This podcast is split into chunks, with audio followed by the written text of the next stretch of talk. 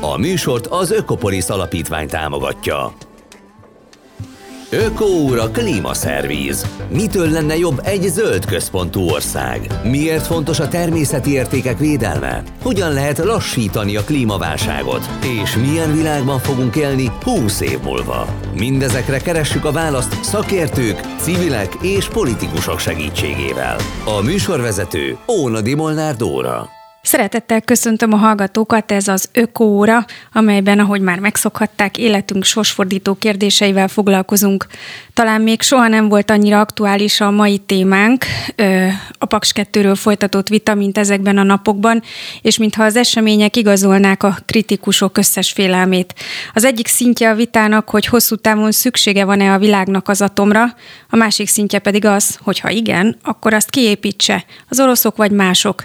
Erről fogunk beszélgetni itt a stúdióban Szabó M. István ö, újságíróval, a napi.hu munkatársával, és Keresztes László Rórántal, az LMP országgyűlési képviselőjével, a párt frakcióvezetőjével, aki a Paks 2 projektet már az első pillanattól kezdve az egyik leghangosabban ellenezte. Köszönöm, hogy elfogadták az ökóra meghívását. Ö, első kérdésként arra gondoltam, hogy onnan induljunk, hogy ö, egy elég brutális háború zajlik a szomszédukban, és az orosz háborús agresszió hatására az Európai Unióban olyan dolgok történnek, amelyek korábban elképzelhetetlenek voltak. Számos gazdasági szankciót vezettek be Oroszország ellen, letiltották az orosz propagandát, és a történetében először az Unió pénzügyi segítséget nyújt fegyverek vásárlására, hogy segítse Ukrajnát. A gazdasági szankciók között ott van a Paks 2-t finanszírozó orosz bank letiltása is. Ez tulajdonképpen akkor azt jelenti, hogy lehet, hogy nem is lesz ez a projekt, vagy Orbán Viktor még lebegtet is, sőt nem zárkózik el attól, hogy ezt a projektet végigfuttassa. Kérdezem Keresztes László Rórán. Jó napot kívánok, köszöntöm a kedves hallgatókat. Valóban döbbenetes események tanúi vagyunk. Én azt gondolom, hogy senki nem gondolta, hogy ilyen a mi életünkben elő fog fordulni.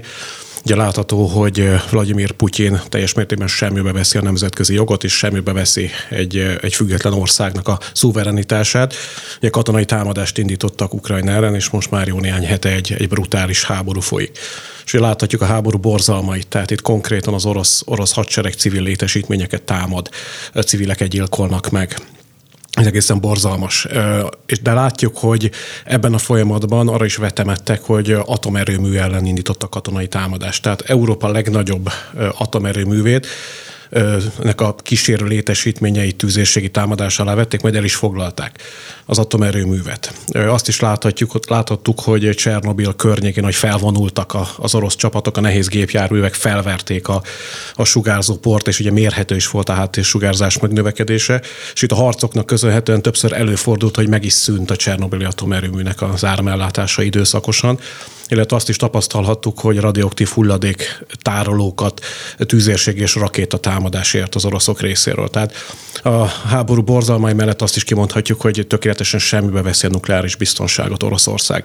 És én azt gondolom, hogy nem volt véletlen Aszódi Attilának a reakciója, aki egy nagyon-nagyon kemény blogbejegyzésbe, ugye Aszódi Attila, aki a, a Paks 2 az első kormány biztosa, így van, és egy nagyon-nagyon kemény blogbejegyzésbe gyakorlatilag kiírta az oroszokat a, a nukleáris energia nemzetközi szinten elfogadható szereplői közül.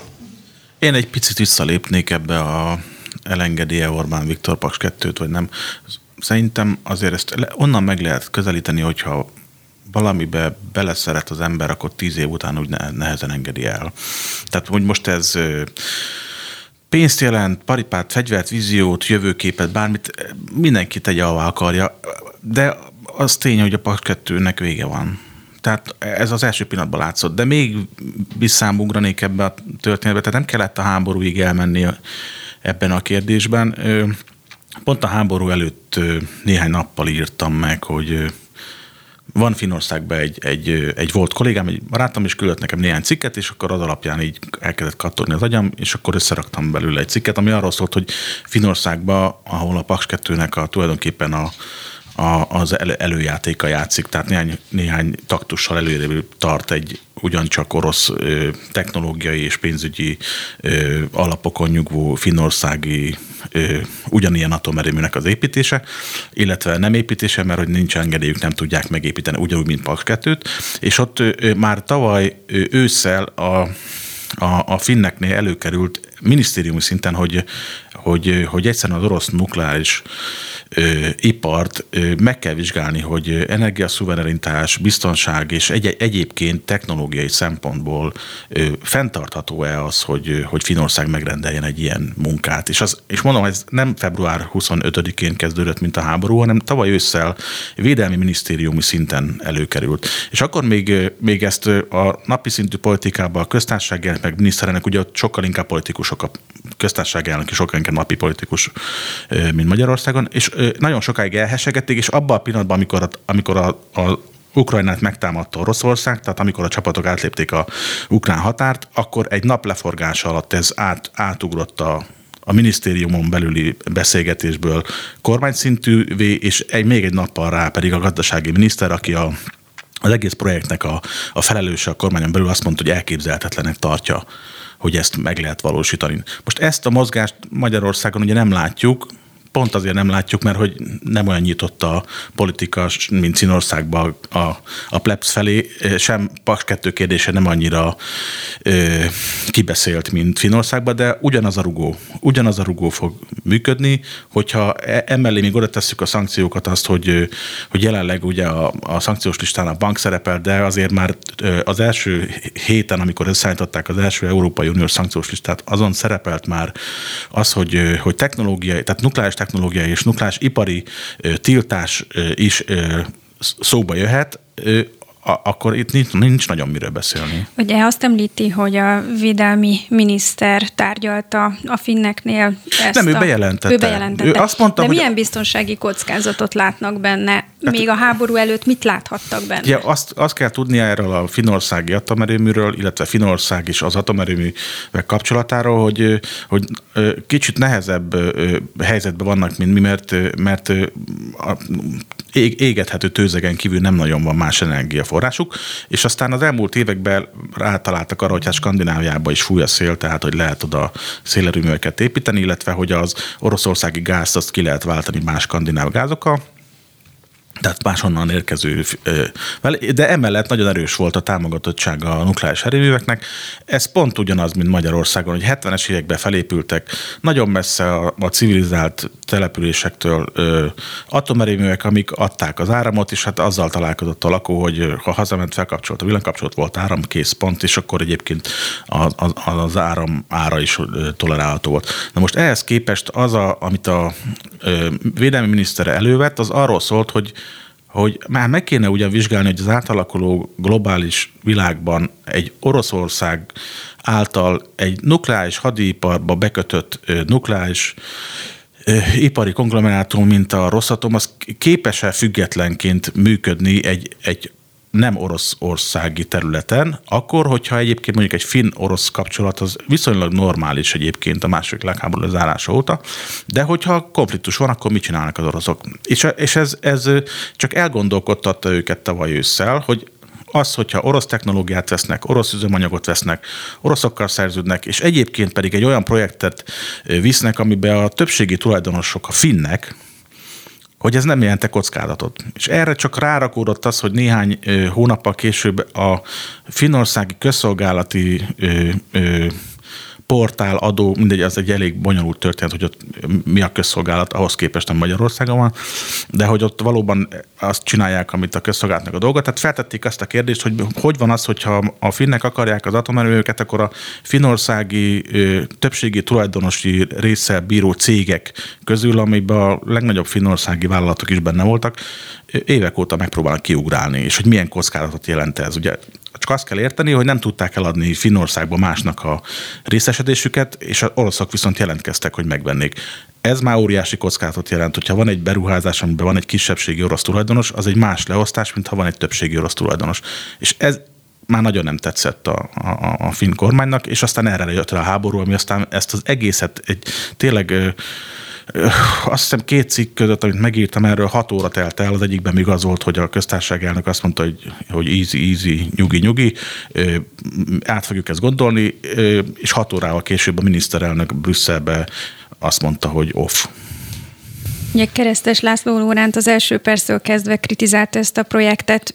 Mivel lehetne egyébként helyettesíteni Paks 2-t, mert azért arra logikus magyarázatok vannak, hogy a növekvő villamosenergia igényt valahonnan elő kéne állítani, és hogy a megújulók még nem tartanak ott, hogy ezt pótolhassák. Nyilván mi zöld pártként, az LNP, mint zöld párt, alapvetően elvi alapon kritizáltuk, és kritizáljuk most is az atomenergiát. Nekünk nagyon határozott véleményünk, hogy az atomenergia nem zöld, nem olcsó és nem is biztonságos. Ugyanakkor az, az nem helytálló, hogy ne lenne alternatívája az atomenergiának, és mi mindig törekedtünk arra, hogy, hogy ne legyen félreértés, mi politikusként képviselünk egy olyan álláspontot, ami meggyőződésünk szerint helyes, és a, a társadalmi és gazdasági szempontok mellett a környezeti szempontokat is figyelembe veszi, de a tudomány már eljutott odáig, a szakemberek már eljutottak odáig, hogy számszerűsítve világos, az atomot nélkülöző energiapolitikai víziót és jövőt tudnak lefektetni, és le is fektettek. Ugyanakkor ugye ezt két irányból kell megközelítenünk. Egyrészt az atomenergiának a megítélése és ennek a, a használata. Ugye én Pécsiként azért látom azt is, hogy az atomenergiát zöldnek már csak azért sem lehet tekinteni, vagy nevezni, mert látjuk, hogy milyen hatásai vannak, milyen brutális hatásai ennek az egykori uránbányász vadászatnak. Ugye ez egy soha véget nem érő rekultivációs folyamat, eddig több mint 30 milliárdot költöttünk erre, és folyamatosan védeni kell a nagyon-nagyon régen bezárt uránbánya hatásaitól is a pécsi vízbázisokat. És azt is tudjuk, hogy a, az urán vagy az atomtechnológiának a másik piszkos vége, a nukleáris hulladékok eltárolása az megoldatlan az egész világon. Ugye finnek is killódnak ezzel, hogy egy atom temetőt létesítsenek, és ezt oda akarják egy, egy nagyvárosi agglomeráció mellé, a, a Pécs közelébe, a Bodai agyakkő formációba akarják csinálni. Tehát mi, hogy úgy mondjam, hogy a bőrünkön érezzük ennek a hatását. De itt ugye egy olyan helyzet van, és ugye erről beszéltünk és beszélnek egyre többen, hogy ez geopolitikai és biztonsági szempontból is egy rendkívül kockázatos ötlet volt Orbán Viktor részéről, hogy az oroszoknak gyakorlatilag hazugságokra alapozva pályázat nélkül odatta ezt a, ezt a gigantikus projektet. És hogy itt végigkísérjük, hogy a 2014 elején történt ez a, a lépés Orbán Viktor részéről, és ha végigkísérjük az elmúlt évek folyamatait, akkor, akkor láthatjuk, hogy hányszor avatkozott be az orosz érdekeknek megfelelően a kormány, akár a, a jogrendszerbe.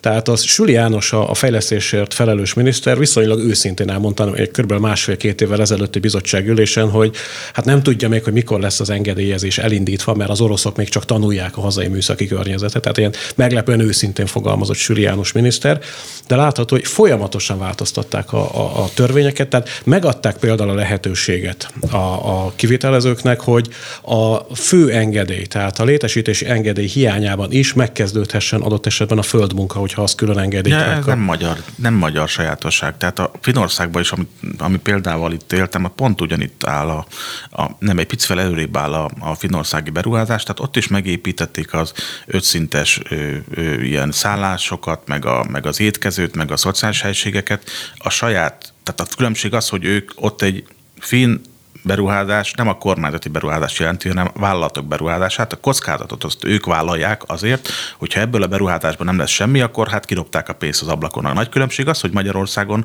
a kormány felel ezért a történetért, és most ott tartunk, hogy miközben nincs engedélye sem a finnek, sem a magyarországinak, a finneknél már készen van az az óriási nagy gödör, amit most mi ásni fogunk. Tehát ez nem magyar sajátosság, ez az atomiparnak a, a, a lobbis forgató nyomatéka. A különbség abban van, hogy kiviseli ennek a költségeit. És hát, a, a, az a, a probléma, igen, hogy a Magyar e, Állami Paks 2 ZRT viseli ennek a költségét, hát tehát a, magyar vagy a kockázatát, igen, tehát a magyar Aztán emberek. meg vagyunk, igen. Ez pontosan, és a másik oldalról most, mm. ugye erre keveset beszéltek, de az utolsó, az, a parlamenti ciklus utolsó törvényi vitáján is egy saláta törvényt fogadtak el, egy így az egyházak ítéleti tevékenységével foglalkozó törvényben nagyon durván módosították az atomtörvényt, és például azt is behozták már ugye segítendő ennek a, az elfuserált beruházásnak az engedélyezését, hogy adott esetben esetben már ne is kelljen magyarra lefordítani a dokumentációt, tehát angol nyelven is lehessen engedélyeztetni.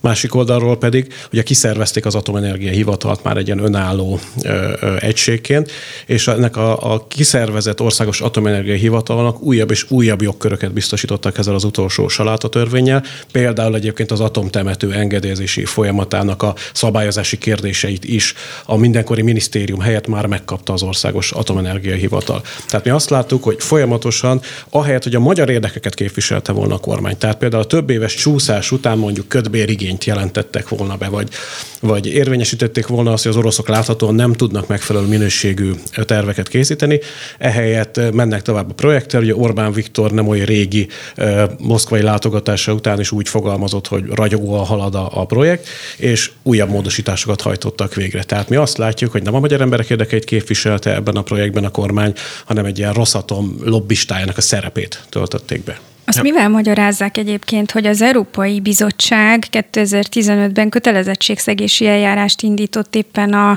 zűrzavaros közbeszerzések miatt, inkonkrétó nem lett meghirdetve, és 16-ban végül is jóvá hagyták ezt a projektet. Milyen ígéreteket kaphattak Orbán Viktortól, hogy végül is zöld utat kapott az Jó, Európai ez Bizottságban? Egy, ez egy, nem ennyire egyszerű, bár ennyire leegyszerűsíthető történet, de valójában az van, hogy a szegési eljárás alapvetően azért indult, mert az a magyar kormány és a magyar kormány képviselője váltig állította, hogy ebben a beruházásban nincsen állami támogatás.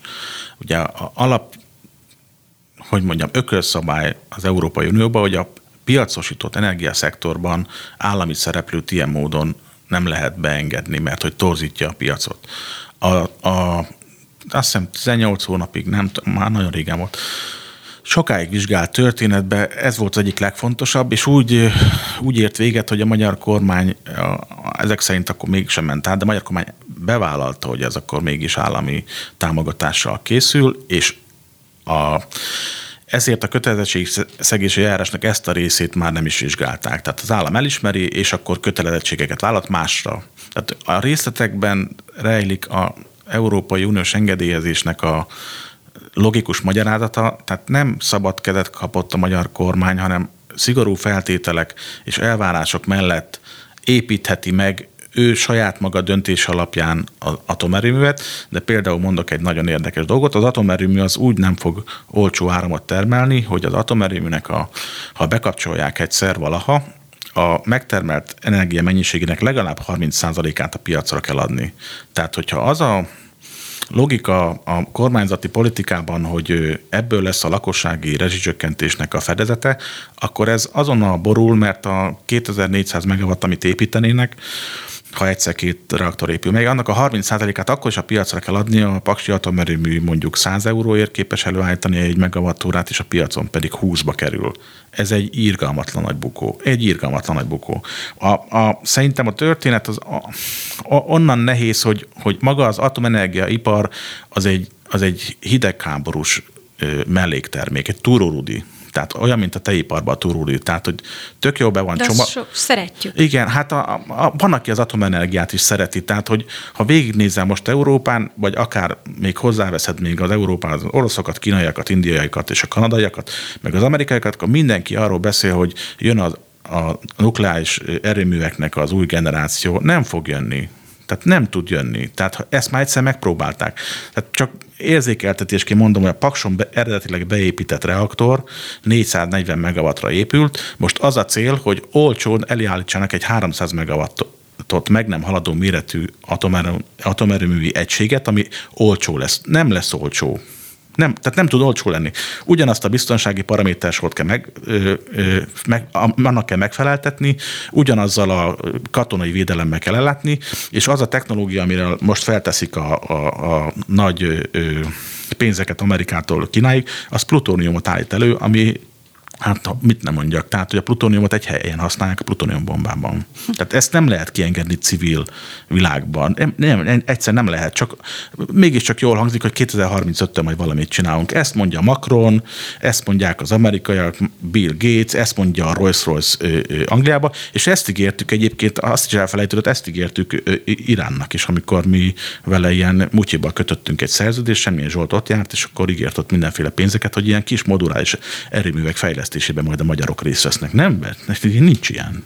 Igen, és hogyha, hogyha figyelembe veszik, hogy hogyan alakul a, a társadalom, és hogy milyen, milyen terrorfenyegetettségekkel szembesülünk, mi most, most ugye aktuálisan milyen háborús fenyegetettséggel szembesülünk, akkor az látható, hogy ugye az elmúlt évtizedekben is egyre inkább növekedtek a biztonsági elvárások az atomerőművekkel kapcsolatban. Én azt gondolom, hogy ez a szörnyű esemény sorozat, aminek a tanúi vagyunk, ez ebbe az irányba fog hatni. Tehát egyre drágább lesz egy atomerőműnek a megépítése, és az, az egy nettó hazugság a kormány részéről, hogy ez majd olcsó áramot termel.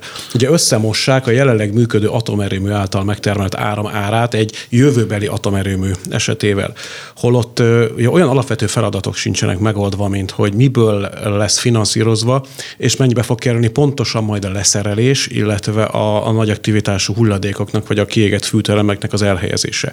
Mert van egy ilyen sokszor hivatkoznak rá, van ez a nukleáris pénzügyi alap, amiben elvileg el kell helyezni azt az összeget, ami majd a leszerelés és az elhelyezés költségeit fedezi, de itt a, a legvisszafogottabb becslések is azt mutatják, hogy ennek többszörös lesz a költség. Egy harmadát legfeljebb kiadja, és jelenleg ez a tétel, amit elvileg a Paksi atomerőmű a bevételeiből ebbe az alapba elhelyez, az egy költségvetési sorba egy tétel. Tehát valójában nem létező pénz, csak egy ígéret, egy váltó a kormány részéről, hogy ezt a pénzt majd, amikor lesz és lesz, akkor rendelkezésre bocsátja.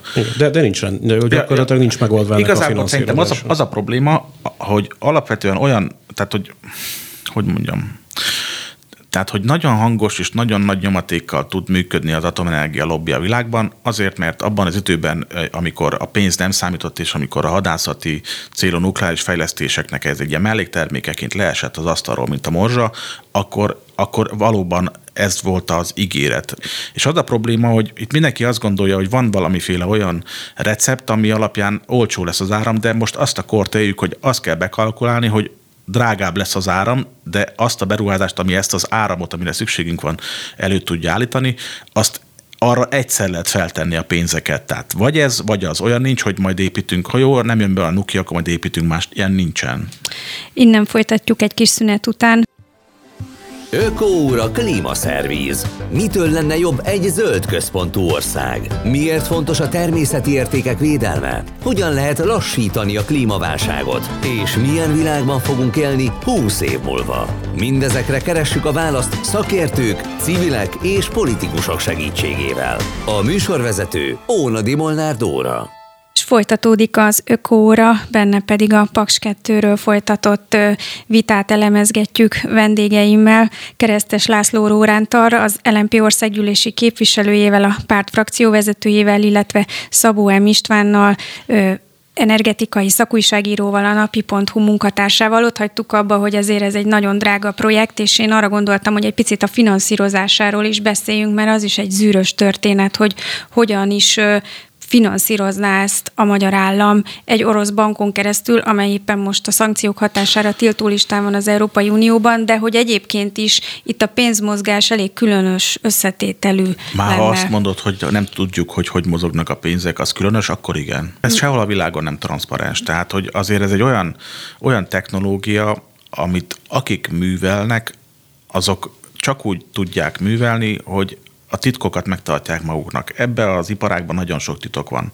Tehát ezzel szemben mondjuk az energetikában bármilyen más szektorba elmész, akár hálózatfejlesztésbe, akár, akár bármilyen más termelőbe, ott az hajtja a rendszert, hogy nyit, egyre nyitottabbak, tehát egyre több mindent elmondanak. A, a napelem celláknak a fejlesztés az, az azért olyan gyors, mert hogy egyrészt végtelen mennyiségű piaca van, amit fel tudna színni, másrészt viszont meg nem maradnak titokba a receptek, hogy hogyan lehet egy négyzetméternyi felületből több energiát kiszedni, hogy hogyan lehet hatékonyságot növelni, milyen anyagot használni, bla, bla, bla. Erről a, a Nature-től a BBC-ig mindenhol végtelen sok információt lehet találni. Ezzel szemben az atomenergiaipar meg úgy csinál, mint az elefántcsontoronyba ragadt ilyen öreg papókák, akik így nem mondják el, hogy mi az élet értelme. Csak az a baj, hogy az élet értelme nem náluk van ez a definíció már, hanem már máshol, és ezt nagyon nehezen ö, veszik tudomásul. A, a De itt a, ezen kívül kapcsol... is probléma van a Paks 2 finanszírozásával, hát minden, mindenféle... mert hogy ugye orosz munkások, hát orosz probléma. cégek. Ö... A, tehát az, amit a, a miniszterelnök, a magyar miniszterelnök 2014 elején aláírt, azzal a szerződéssel csak problémák vannak. Én nekem egy kedvenc ö, idézetem van Aszódi Attilától, aki akkor interjú voltam meg, amikor, amikor meldöngetve bement egy konferenciára, ahol egyébként megújuló energiára beszéltek, és azt mondta, hogy mind a három szerződést megkötötték az oroszokkal, mármint a kormány is, ő, ő rajta keresztül a magyar kormány és az MVM, hogy nem csak a technológiát, nem csak az üzletit, hanem az üzemanyagellátást is biztosítják az oroszok, és hogy ez akkor EU-kompatibilis, EU bla, bla, bla, bla, bla. És akkor mondtam, kérdeztem tőle, hogy oké, okay, de mik a garanciák, és akkor azt mondta, hogy az a garancia, hogy mi sem, mi sem vagyunk kispályások. És ennyi garanciánk van. Tehát ez a, ez a, a, a beképzelt ö, magyar ö, szakpolitikának a, az ilyen mintapéldánya, hogy, hogy azért ö, hogy mondjam, tehát ebbe az iparágban nagyon könnyű lukra futni, és nekünk az volt a muníciónk, hogy mi se vagyunk kispályások, de látszik, hogy azok vagyunk. Tehát tehát az, hogy 2000... Hát én azt, azt gondolom, hogy most az egész világ láthatja, hogy az oroszokhoz igen. képest. Az oroszok nem tekinthetőek megbízható partnerek semmilyen szempontból. Hát ne, ezt, nem, ezt nem mond, hát azért nem mondanám, mert fura ezt tőlem hallanak engem is, mert tudja, hogy sok jót nem tudok mondani az atomenergiaiparról, de azért az oroszok a kínaiakkal együtt épített atomerőműveiket azért takra megépítik, azért az oroszok a Belorussziába az ő felügyeletük alá tartozó történeteket egy takra megépítették, azért odahaza, amikor kísérleti gyors neutronos új technológiát kellett fejleszteni, ezt takra megépítették, csak ez egy más szint ahhoz képest, hogy ők Magyarországra mit ígérnek, hogy Finnországban mit ígérnek, hogy a világban a Rosszatom ezt a fajta ö, iparági forgatónyomatékot, ami nekik van, azt mire használja fel. Nagyon érdekes, hogy néhány éve volt a BBC-nek egy nagy gyűjtés arról, hogy a Rosszatom a a saját maga ö, ö, a saját maga lobby érdekét hogyan tudja hasznosítani az orosz érdekszférába vonás érdekében, úgy de csúnyán mondtam, és, és az derült ki, hogy, hogy, hogy ugyanúgy, ahogy a kínaiak a nyersanyagban, a Rosszatom az, az atomiparban Kis-Ázsiától, Afrikán keresztül Dél-Amerikáig mindenhol ott van, és, és ígéri, hogy majd egyszer lesz atomerőművetek, de akkor most jöhet hozzánk néhány egyetemista, megtanulja a nukleáris technológiát, csináljátok iskolát, adunk labort, és akkor egyszerűen be, bekerülsz egy ilyen mókuskerékbe, egy, egy ilyen, egy ilyen meg, megfűzött ország, és annak a vége az, hogy vedd, vedd meg tőlünk az atomerőművet. Igen, de hogyha egyfelől azt nézik, hogy Kína milyen módon tud megegyezni az oroszokkal, Kína milyen súlyú szereplő a, a világpolitikában, és hogy mi milyen helyzetben vagyunk, én azt hiszem, hogy ez nem feltétlenül jó példa a mi helyzetünk alátámasztására. Tehát nekünk szerintem, tehát érezzük a zsigereinkben, látjuk a történelmükből, és a szörnyű jelenkori események pedig megmutatják azt, hogy minden szempontból meg kell próbálni lehető legnagyobb mértékben függetlenedni Oroszországtól. Úgy, hogy erre törekszik most Európa is, erre kellett volna már nekünk törekedni az elmúlt 12 évben is. Ehhez képest Orbán Viktor politikája pontosan ezzel ellentétes. Tehát ők egy gazdasági, tehát az oroszok felé a hitelelő gazdasági kiszolgáltatottság irányába kormányoztak minket. Egy olyan kiszolgáltatottság irányába, ami az orosz technológiával van összefüggésben, az orosz fűtőelemekkel összefüggésben. Tehát azt láthatjuk, hogy ahelyett, hogy Orbán Viktor, hogy úgy mondjam, ennyire látott volna a pályán, és érzékelte volna azt, amit egyébként sok más országban érzékelnek, és fontos meghatározó eleme a politikájuknak, hogy csökkenteni kell az orosz függőséget. Orbán Viktor olyan irányba indult el, hogy elmélyíti, majd mondhatjuk, hogy majd, hogy nem teljes körülvé teszi az orosz függőséget. Ez egészen elképesztő. És ugye arról beszélnek, hogy, és folyamatosan ez volt itt az elmúlt évek parlamenti vitáinak is a fő érvelése, hogy ez milyen olcsó lesz, ez hazugság. Tehát az egyik oldal, hogy milyen módon és ugye átláthatatlanul és magyarok számára kedvezőtlenül intézték a finanszírozást, de itt alapvető tételeket nem számolnak bele. Ugye beszéltünk itt a leszerelés költségeiről és a nukleáris hulladékok elhelyezésének a költségeiről. Ugye itt van egy olyan világ probléma is, hogy ez, a, ez az eljárás, tehát a nagy aktivitású hulladékok végleges elhelyezése sehol nem megoldott a világon. Tehát sem a helyszínválasztása nincsenek bevett receptek, sem a technológia, sem pedig a finanszírozás nem megoldott. És ugye ezzel kilódik Magyarország is, és egy zsákutcás projektet futtatunk. Ugye 2013-ban, ha jól emlékszem, akkor fogadta el a parlament a radioaktív hulladékok kezelésének a nemzeti programját, amiben kettő világos döntés szerepel. Egyrészt, hogy lesz egy ilyen mély geológiai tároló, tehát egy atomtemető valahol Magyarországon, és az is szerepel benne, hogy egyetlen egy helyszínen folyik a kutatás, a Bodai agyakkő formációba. De itt, és ugye nyilván ez Pécset és Baranyában egy kifejezetten feszítő kérdés, itt a Dunántúl legnagyobb város, egy nagy vidéki agglomeráció közvetlen közelébe akarnak egy olyan létesítményt csinálni, ami még végleges formában sehol a világon nem nyílt meg. Ugye ennek egyrészt beláthatatlan költségei vannak, tehát senki nem tudja még, hogy ez, ez mennyibe fog kerülni. Másrészt az a nemzetközi példákból leszűrhető, hogy ez nem jó út. Tehát, hogy egy olyan sűrű ellakott agglomeráció közelébe építsenek ilyet, arra nem nagyon van példa. Hát Magyarországon nehéz. Tehát, hogy egyet is értek veled, meg értem is, hogy, hogy a politika miért így látja, csak egyrészt ez nem Paks 2 kérdés, hanem nukleáris ö, probléma, tehát hogy miért kell a nukleáris ipartól búcsút venni. Én szerintem ez ennek egy ilyen példája. Hát és egy külön pontosan, tehát hogy nem csak Paks 2-vel függ össze, de hogy újabb, az újabb atomerőműveket építünk úgy, hogy van egy alapvető probléma, amit nem tudtak megoldani. De nem ez lehet, hogy ez nem csak a lobby miatt van így, hanem hogy egyszerűen számolnak a politikusok, és azt mondják, nem lehet hogy... kivinni a szemetet most ha, már. Az az hogy igazság, karbonsemleges. Nem, ez korábbi történet. Úgy van, hogy az Európai Unióban van egy olyan szabályzás, hogy a nálad megtermelt nukleáris hulladékot neked kell el, el, el, ártalmatlanítani. Probléma az, hogy nem lehet ártalmatlanítani, hanem legfeljebb azt lehet eljátszani, hogy mint hogyha eltemetnénk egy atomtemetőbe, és aztán utána megpróbáljuk elfelejteni, hogy ott mondjuk százezer évig kéne ezt őrizni, úgyhogy más ne turkáljon oda. Nagyon nehéz Igen, történet. De értem abszolút a, a, a dilemmát, csak nem lehet, hogy még ezzel együtt is olcsóbb, mint mondjuk a klíma katasztrófáknak a következményeit megfizetni? Hát jó, de az a probléma, hogy a, te, meg a, hát a temetőt a... meg kell építeni. Tehát, hogy az van, hogy hogyha most ma bezárjuk a paksi atomerőművet, és a világon minden atomerőmű bezár, akkor is az a mennyiségű hulladék, ami képződött, azt el kell helyezni.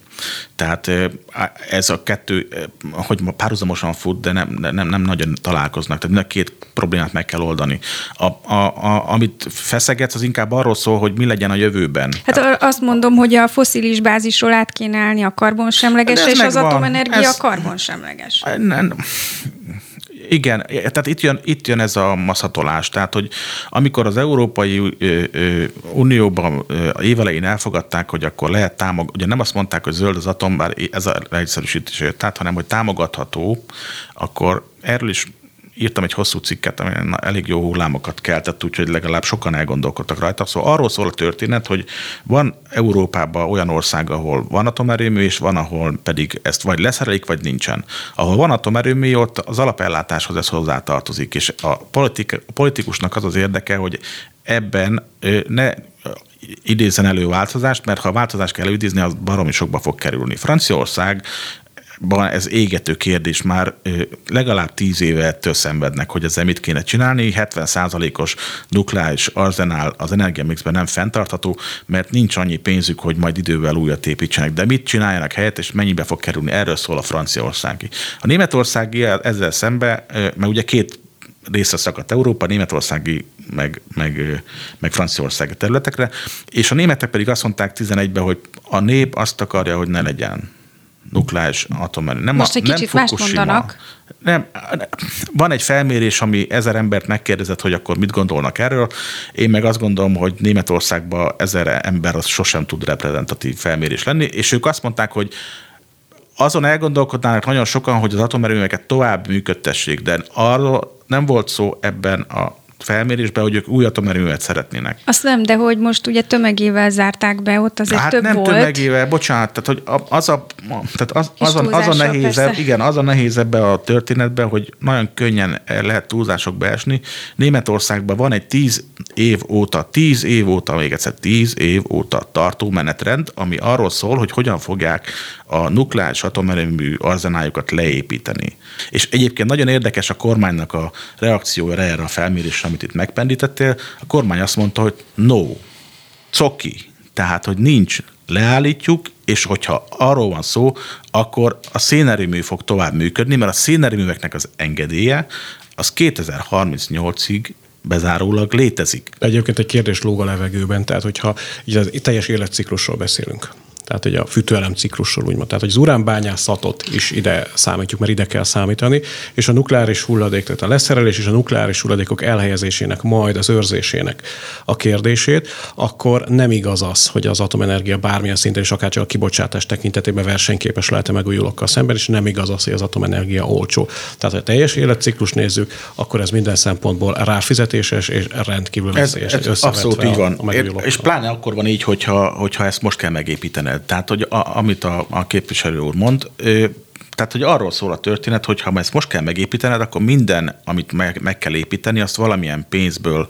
kell megépíteni. Annak a pénznek, ha a beruházásról van szó, meg kell térülnie, tehát ez a megtérülés, ez biztos, hogy felfelé fogja tolni az árakat. Az a kérdés, hogy ez a megtérülés ez belátható időn belül pénzügyileg, gazdaságilag, klímapolitikailag, bármilyen szempontból meg akceptálható vagy sem, és ebben a kérdésben van az, hogy akkor a szenet azt el kell felejteni, az atomot pedig ki kell vonni az egyenletből. Ugye a, a megújulókat nem szokták kritizálni az atomlobisták sem, azt szokták mondani, de, hogy de. azt szokták mondani, hogy e, még azt, a nem tartott nem, a tárolási hát, technológia igen. egyfelől, másfelől azt is szokták mondani, hogy a, a folyamatos energiaellátást nem feltétlenül tudja biztosítani, és hogy még nem tartott, nincs, nincsenek akkora kapacitások a megújulók terén, amelyek ki tudják váltani. Jó, hát vagyunk atomot. olyan régóta újságírók mi ketten, hogy emlékszünk még, hogy 2010 előtt is volt Magyarország, és akkor én nekem volt egy olyan szituációm, hogy voltam a gazdasági minisztériumban, és ott az energetikai államtitkár majdnem rám borított az asztalt, és azt ordította, hogy nem fúj a szél, és nem süt a nap. Ugye ezt a Elsimon féle elszólásból hallottuk viszont később, és ott azt magyarázta nekem az államtitkár, hogy értsem meg, hogy száz év alatt nem térül meg a napelemberuházás, és a szél pedig az pedig hát az európai szélipari lobbyról szól az egész, és hogy nem, nem terem semmit. Na most ehhez képest azért elmozdultunk oda, hogy most arról vitatkozunk, hogy a energiatárlás így, meg úgy, meg amúgy. Bocsánatot kérek, tehát a zöld hidrogén az úgy fogja felrobbantani az európai gondolkodást, hogy azt nem tudjuk elképzelni. Tehát az a, az a helyzet, hogy, hogy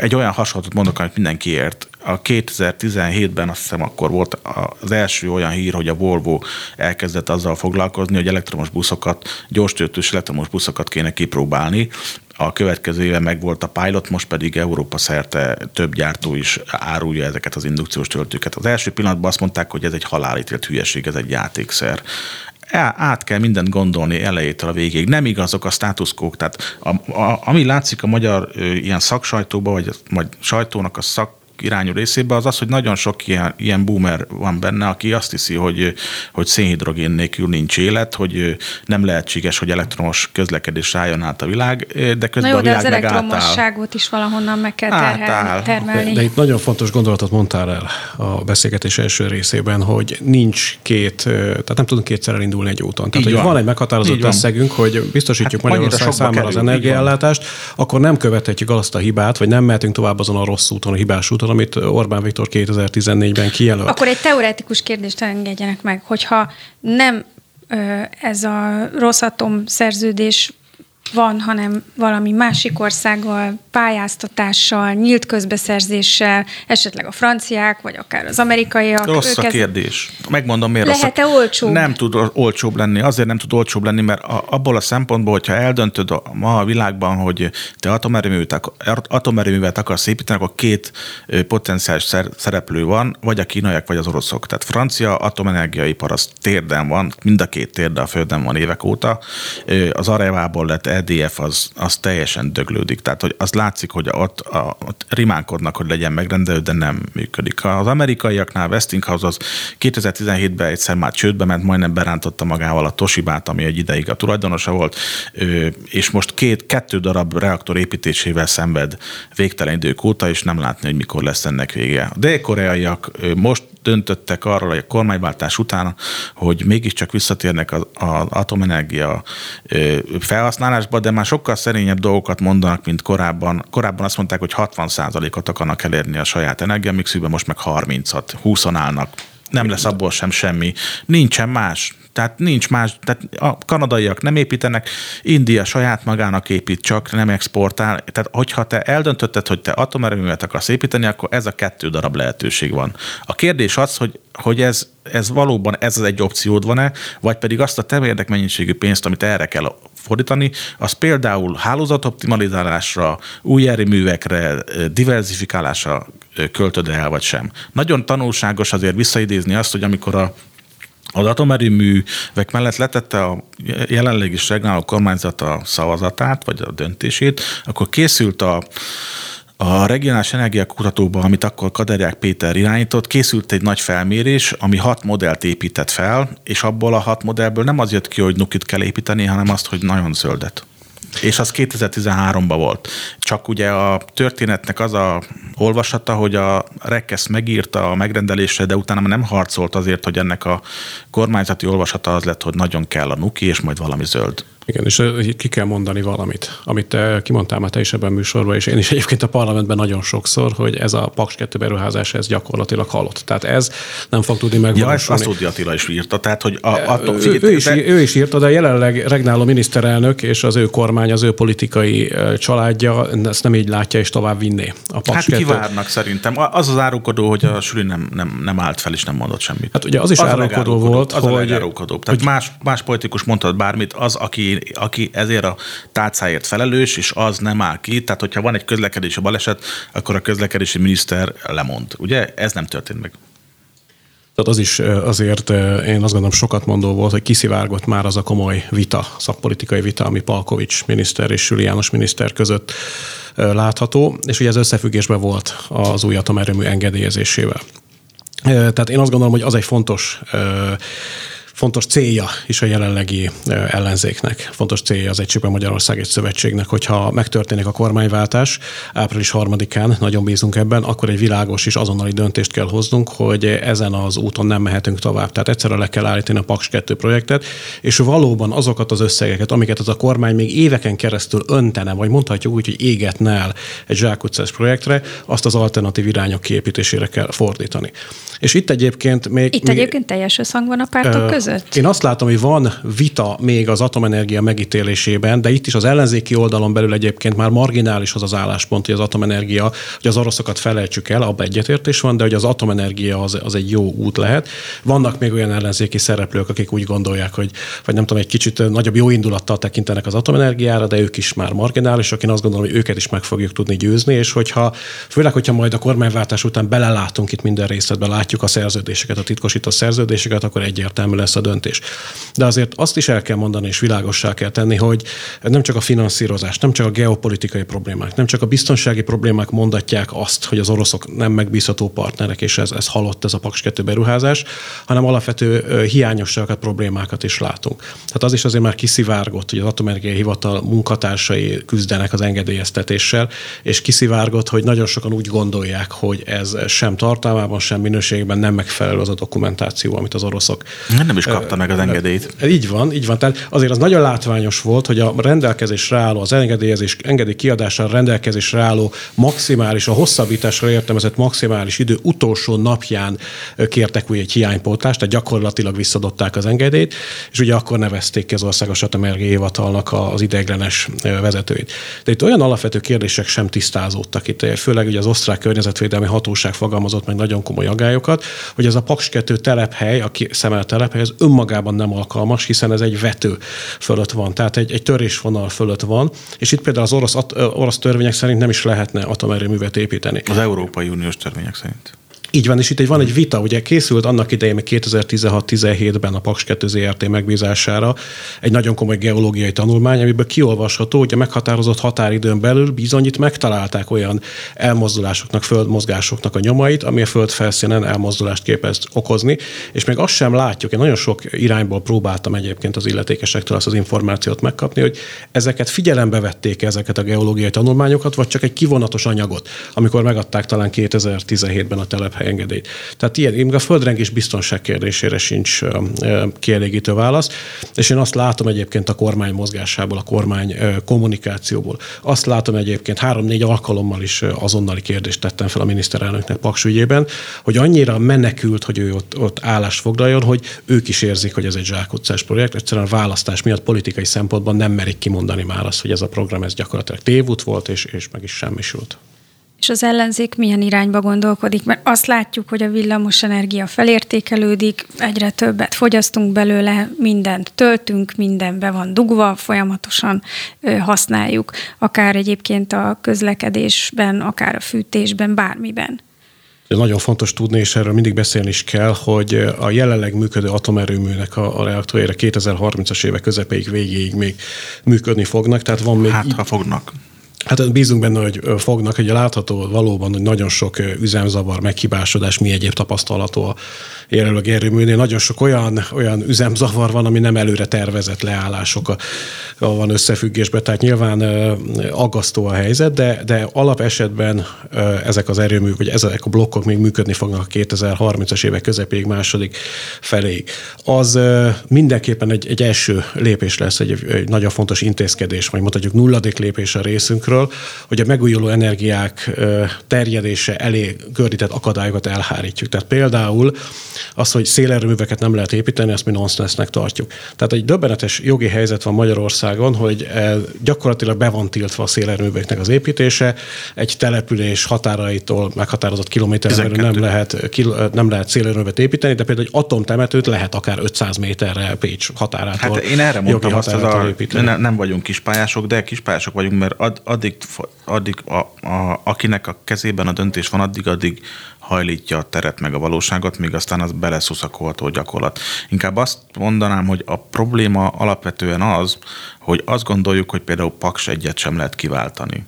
Most akkor én tényleg azt mondanám, hogyha az a végtelen soknak tűnő pénz, ami a PAK 2-ben elégetődne a szerződ, orosz szerződés szerint, orosz hitelből is majd magyarok majd valamikor megfizetik. Azt a pénzt, ha energiatárolásra, ha energiahatékonyságra, ha végre annak kimondására, hogy akkor kinek építünk, milyen erőművet, megtörténne, akkor ezek nagyon gyorsan megoldható kérdések. De mondok egy tényleg egy példát, megpróbálj percben, jó? Tehát, hogy, hogy most az a helyzet a Paks egy atomerőművel kapcsolatban, hogy a képviselő azt mondja, hogy, hogy reméli, hogy 2030-as évekig működni fogna. Én azt mondom, hogy szerintem nem fog addig működni, és ezt abból látom, hogy az elmúlt években folyamatosan egyre furcsább ö, ö, ilyen kimaradások vannak egy-egy blokk kiesik. A legutóbbi új fejlemény az, hogy, hogy van egy nagy javítás, és akkor új, újraindítanák a blokkot, és kiderül, hogy nem lehet újraindítani a blokkot, csak a felét és akkor onnantól kezdve akkor kifizeti a másik felét. Tehát azok a költségek, amik az ilyen fura hibákat okozzák, azok ugyanúgy a áramszámlán jelennek, mint mások, és szerintem a 2032-től 2037-ig a négy blokknak a leállása az sokkal hamarabb meg fog történni, mint a, az idő. Hogyha arra készülnénk, amire a Európában az összes ország, hogy nem azzal takaróznánk, hogy akkor meddig tart ez még ez a jólét, és akkor idézőjelbe, zárójelbe, ami jelenleg van, tehát hogy van egy paksunk, meg egy mátraérőmünk, hanem előrefelé haladnánk, és azt mondanánk, hogy ezt egy-két éven belül, öt éven belül ki kell váltanunk, akkor az már cselekvésre ösztönözne, és akkor az már beruházást indítana, és nem ez a fajta ilyen maszatolás lenne, mint jelenleg. Erre a helyzetre felkészültünk, és az ellenzéki szövetségválasztási programjaiban nagyon világos és konkrét vállalások is szerepelnek. Tehát itt mi 2030-ig vállaljuk, hogy jelentős mértékben csökkentjük az energiafelhasználást, elindítjuk azokat a, a jogi változásokat, forrásokat, amik megnyitják az utat a megújuló energia használata előtt, és abba az irányba, a fenntartható energiapolitika irányba fogunk elmozdulni, ami nem a politika, amit nem a politika termelt ki magából, hanem a felkészült szakemberek számításával alátámasztott forgatókönyveire építhető fel. Köszönöm szépen, hogy itt voltak velem. Szabó M. István, energetikai szakújságíró a napi.hu munkatársa és Keresztes László Róránt, az LMP országgyűlési képviselője, a párt frakcióvezetője, Paks 2-ről beszélgettünk. Folytatni fogjuk ezt a témát, és jövő héten újra jelentkezünk. Minden jót kívánok! A műsort az Ökopolis Alapítvány támogatta.